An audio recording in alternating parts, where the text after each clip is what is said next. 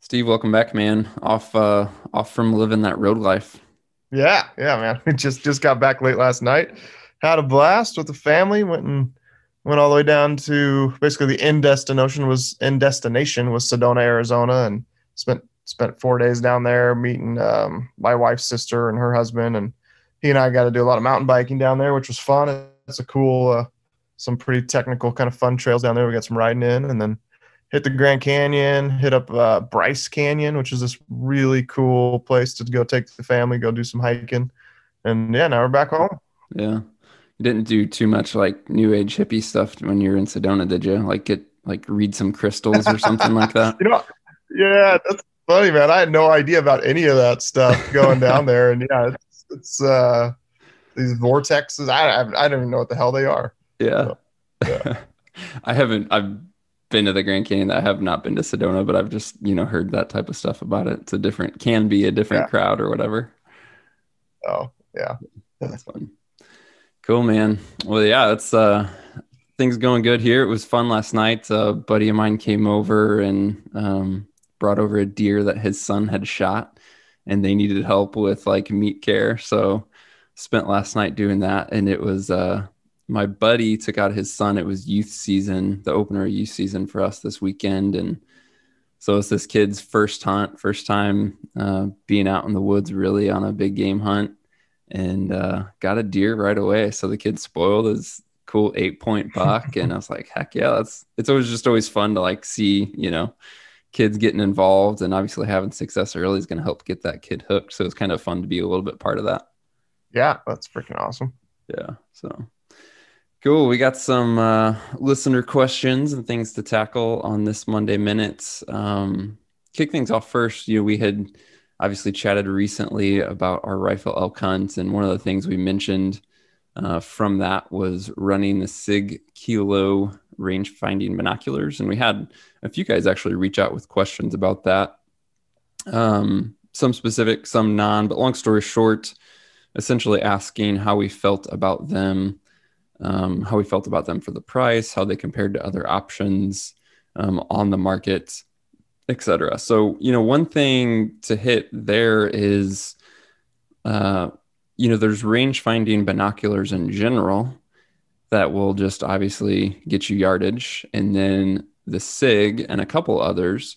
They're range finding and have some sort of ballistics engine built into them. So that's a super cool benefit. Rifle hunting, is not you know being able to just range and say okay that's 400 yards but range says it's 400 yards. And then for your specific ballistics profile your rifle the bullet you're shooting um, even the um, like density altitude that you're at for example those environmental variables being able to have that solution and say it's 400 yards and it's you know 3.8 moa or what have you. So uh, the SIG does that. So it's not just range finding, it's range finding and ballistics. And to be honest with you, at, at the price point of those SIGs, um, I think street price, they're running 1100 I believe, somewhere right around there.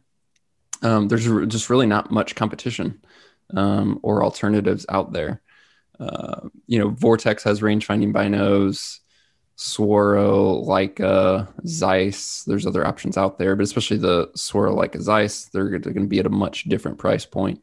Um, and so, at the price point they're at, the SIGs are great, um, particularly in terms of range finding. Um, you know, they've been accurate. It's easy to get uh, a good number on something. They're quick to use for sure.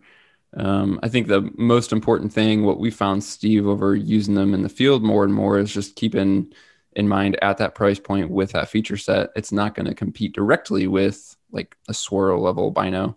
Um, I think I mentioned in the past, like I had, I was running uh, Vortex Razors prior to running the SIGs, and they were relatively comparable um, in most ways. You know, there's kind of some pros and cons to both of those just from optical perspective, but overall, I think they're a good solution um, for the price point. You look at stepping up, and like, you know, Zeiss is n- another one of the range finding binos that has a ballistic solution, but they're running like three grand plus. Um, so yeah, they're just like at a unique price point, feature set that you know makes them pretty attractive if that's what you're in for. Um, what are your thoughts on them, Steve? Uh, yeah, I mean, I, I, echo basically everything you said. That they are the range finding, the the BDX system inside of it is fantastic. I I brought up, um, I've got a Sig, just kind of regular, uh, maybe 2400, just kind of the irregular handheld rangefinder, and use that for bow hunting and rifle hunting. Um, and when it comes to rifle hunting, uh, or, or go go back when it comes to bow hunting, I'm not I'm not a fan of the binocular rangefinder. Um, I think it's just I, I, like having that extra, that smaller kind of units that you can just easily kind of maneuver. Um, just when you're in tight quarters with with an elk or whatever. Um, but with the deer or with rifle hunting, um, it is just fantastic because you're especially like when you and I were kind of going out that one finger ridge. It's like I'm glassing, glassing, and then you're just kind of always curious, like, well, is that in range? If I see an elk there, can I shoot? And so just the button is, you know, right there at the tip of your finger. You push the button. Oh, it's 450 yards. Yeah, I can shoot. Um, it's just like super handy. Like I was constantly checking ranges to see, you know, what was uh, in range and uh, just really handy tool to have. So really my only disappointment with them came in just the low light situation that the night before opener we're sitting there glassing and that last 15 minutes especially and, and that's what separates you know $3000 binos from $1000 binos or um, is that getting that performance at the very end of the day. So other than that though they were fantastic. Yeah yeah we had you know i think this was your first trip with them steve i actually used them last year the kilos on our kodiak hunt and our caribou hunt so i've had them um, you know in the field for that and yeah, I mean, I, exactly what you said. Like ninety-five percent of the conditions, you know, in terms of just daylight, their the optical quality is great. Um, it's just that you know those margins, the first light and last light, is where you know things just aren't as clear or sharp. You just don't have the clarity and the resolution in the light um, to pick things apart like you could, you know, with a pair of Swaros, for example. But um, overall, yeah, they're great. I mean, one. Um, one thing that we ran into, Steve, and to be honest with you, I had completely forgot about this. I had looked at it last year when I first got these and was kind of like studying up on the binos, if you will. But you had mentioned you were ranging far distances, and I've ranged things with these binoculars at like 2,000 yards plus, but you weren't getting your MOA holdover at mm-hmm. extended distances. And I looked, and it's actually um, so the the binoculars use applied ballistics, which is ballistic software. So essentially, um, I'm not speaking for SIG, but just a little bit aware how things works. Essentially, SIG is licensing applied ballistics to use their software in the product, essentially. Um, and there's different versions of applied ballistics, and these binoculars use applied ballistics light, which actually essentially gives them solutions out to 800 yards. So that's like a hard stop. Something to be aware of if you're interested in binos is yes, you can range things out to like 2000, but you're only going to get that ballistic solution out to 800. Oh, interesting. Um, that's certainly, in my opinion, for almost everyone should be suitable for like what you're truly doing in terms of hunting. But keep that in mind, even not just in a hunting context, but if you're a long range shooter, you want to get out and shoot steel at 1100, you're not going to be actual to um, to range any target beyond eight with these binoculars. So again, I don't think that's for most guys going to be a huge hangup, but it is something to be aware of if you're looking at these and in the market. All right, Steve, got questions on Bivy Sacks. You are Mr. Bivy mostly. Uh, it says, "What brand of bivy sack do you use?" I've heard you guys talk about UV, using bivy sacks in the past, but I wasn't sure specifically which bivy you use. And then this guy also went on to say, "I'm trying to decide between a hammock setup or a bivy setup for Colorado elk hunting. Thanks for the help. Love the podcast." Um, two things. One is we can talk about specific bivvies, and then maybe just hit on uh, the idea of a bivy versus a hammock in general. This guy's comparing the two, and to me, they're uh, pretty significantly different in terms of like called the user experience of mm, the life of using a bivy versus um, a hammock, and then just from a gear weight space perspective, they're going to be quite a bit different. But uh, hit on bivy specifically, Steve. What do you use? Um, yeah, I've got uh, just one from Jimmy's Tarps, and I don't believe they're in business anymore. I'm not sure what's going on there. Um, but uh, yeah, and you use that Enlightened Equipment one they're near identical designs. Um, and yeah, I've uh, I guess if, to recommend one, the only option I know of that is your Enlighten equipment. Uh, Recon, is that what it's called? Yes. Yeah. Yeah. They're basically the same thing. Super lightweight fabric, nice kind of mesh upper. I guess keep in mind, um, these are not waterproof bivvies in the sense that you can't just lay in them in a rainstorm. You have to have some type of tarp over you. So they're they're more or less give you a little bit of water protection from the underside. And if it's going to rain, you need to have a tarp over the top of you. But the the reason they are mesh is to reduce condensation and increase breathability.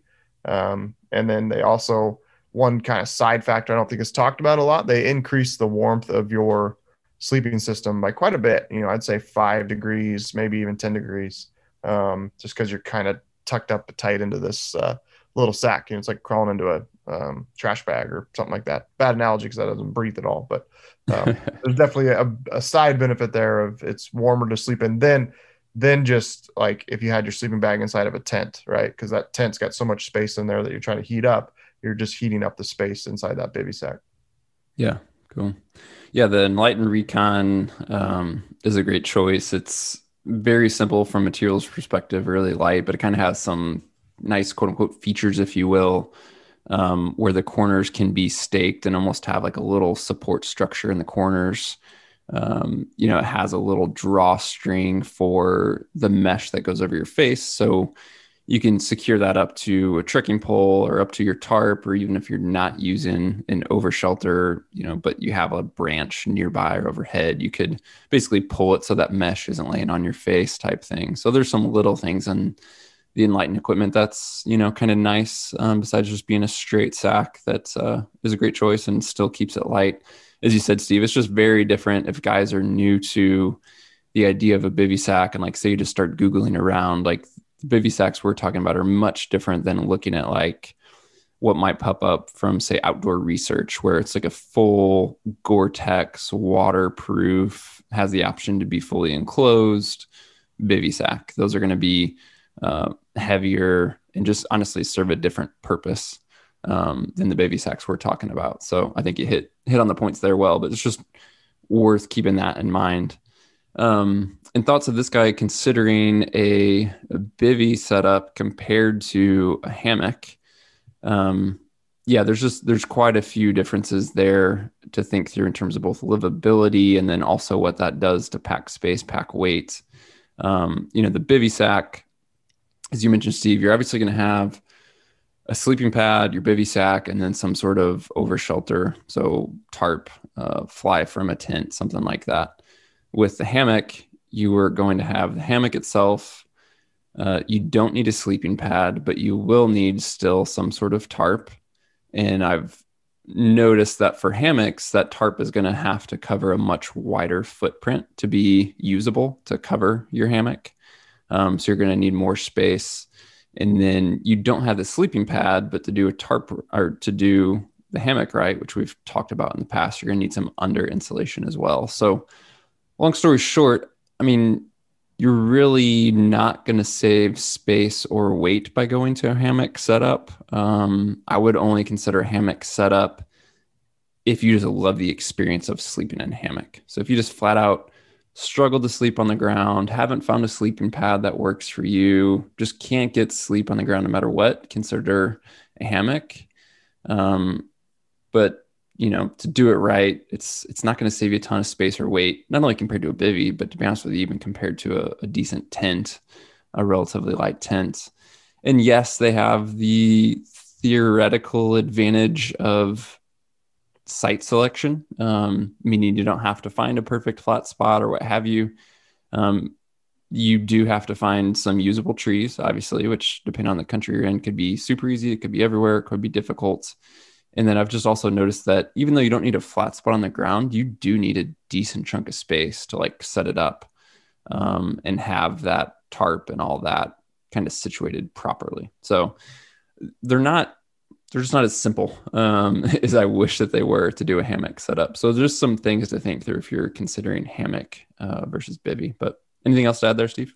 No, yeah, I think you just I've kind of done it all. haven't haven't revisited the tarp uh, or sorry the hammock setup in, in quite a few years, but uh, the it's so dialed right now with the bivy and tarp setup that Um, I just can't imagine, you know, anything else uh, surpassing it. Yeah. Yeah. And I, you know, I, I've used hammocks a fair amount, especially outside of hunting, like more casual camping, uh, backpacking trips in favorable weather where I know I don't need a tarp and things like that, for example. Uh, and then on our archery hunt this year, uh, my buddy Jared I was hunting with used a hammock setup for that whole trip. So kind of gave me a fresh revisit perspective on using hammocks specifically for, you know, backcountry hunting um, in, in the mountains and what that requires in terms of space, site selection, time of setup, space in the pack, and all that. So it, it was a good kind of like reminder of what all's involved. And it's just, as I said, it's just not as simple as I wish it was. Um, but they can be incredibly comfortable. So definitely uh, not saying that they're bad, just worth thinking through. Um, a fun one, Steve. You know, I don't. I'm sure at some point we've mentioned this on the podcast, but one of my favorite little quote unquote like tips or tricks is the weather site uh, that you and I both use to get forecasts um, that are more pinpoint to uh, mountain locations and specific backcountry locations. And so, you know, if you're hunting in a certain area and that area is, you know, call it 20 miles from the nearest town and also at a much different elevation, you pull up most weather apps, you can get a weather forecast for town. But if you're curious, like, what is the better forecast for my true hunting location? um, that's where this comes together. So we actually had somebody reach out and said, I'm trying to figure out the best way to get a forecast for a general area or specific mountain range. Do you have any recommendations other than InReach weather texts? I'm thinking more along the lines of the weeks or days leading up to the hunt and not necessarily during the hunt. Any in- insight would be appreciated. So, one is he mentioned the InReach weather feature, which is awesome. It's great to be able to check that um, in the field, especially if you're doing a multi-day hunt and you know you thinking the forecast may have changed now, which could be five or seven days later from the last time you had service and checked it online. But to answer the question about more of that pinpoint forecast, um, at forecast.weather.gov, um, there is a specific feature on getting pinpoint forecasts. So you can literally scroll around a map uh, pick a specific spot, you know, in a mountain range and that the elevation. And of course, it's not a weather forecast. Like there's not a weather meter at any random spot you pick, but it's going to give you the closest, most realistic forecast. And I believe I can't remember offhand, Steve, if that like shows. I think a five day forecast. So if you're, you know, days leading up to a hunt or going to check it right before you maybe pack in for three, five, seven days, it's going to give you some good information on both high and low. Uh, it's going to give you wind conditions, chance of precipitation, all that. Um, and I found it to be, I'm going to say on the money in terms of uh, much more accurate than a general weather forecast for a town. Obviously, weather forecasts are forecasts and only a guideline, but I, have just found this to be super helpful. Uh, yeah. What about you on that one? Yeah. Yeah. So, yeah, just weather.gov. You got to just, it's funny because you just got to start clicking. Just you just kind of scroll down until you see the map, um, and you just got to start clicking on it. So you don't actually like any point enter a town. At least I don't. Um, but it just gives you a map of like the U.S. and then you click on Idaho, and then you click on you know the roughly on the mountain range that you want to be in, and then I got to like zoom into the map uh, and find the specific spot I want to be hunting, and then click again, and then that'll give you um, that the forecast. And so I just pulled it up. It's doing um, basically it's, it's doing today through Friday. Um, on the there's a top part that gives you like pictures and kind of Tuesday night, Wednesday, Wednesday night, Thursday, icons, Friday, and then the, there's a just kind of a written version below that goes through Sunday. So it's doing seven days, um, but it's not quite as detailed uh, on that seven day forecast. So, but yeah, extremely handy. It, it said it adjusts for elevation and um, definitely one of the more accurate weather forecasting things I found, um, as well as, um, yeah, once I'm in the field, then yeah, pretty much if I'm expecting bad weather, then I immediately start checking on the InReach because uh, that weather's been fairly accurate as well. Yeah, yeah. I just I will you know do that process you described, Steve, of essentially finding that pinpoint forecast by zooming around the map, and then I'll just save that URL because um, that URL updates as you retrieve that forecast. So you can just bookmark that page for that specific pinpoint. Um, you know, I did that on a recent Idaho elk hunt, for example. So you don't have to go through that process every time. It's just if you want to find it initially and kind of save that location, it's easy to do. Um, and I'll try and throw a link in the show description um, just with a made up point to at least take you to an example page that shows the detail. Um, I'll pick a random spot. Actually, let's pick your house, Steve. We'll get, I'm going to pinpoint right over your house and then send that out to everybody and so they can see what the weather is like at the Steve Speck compound. All right, guys, that's a wrap for today, this Monday Minute. Hope you uh, pulled something out of that one. If you have a question for us for any future episodes, just send that email to podcast at exomountaingear.com. And we'll be back with a full feature episode here shortly. So if you haven't yet, hit that subscribe button. If you can share this show with a friend, that'd be awesome. Or leave us a review, that'd be much appreciated as well. We'll talk to you guys soon.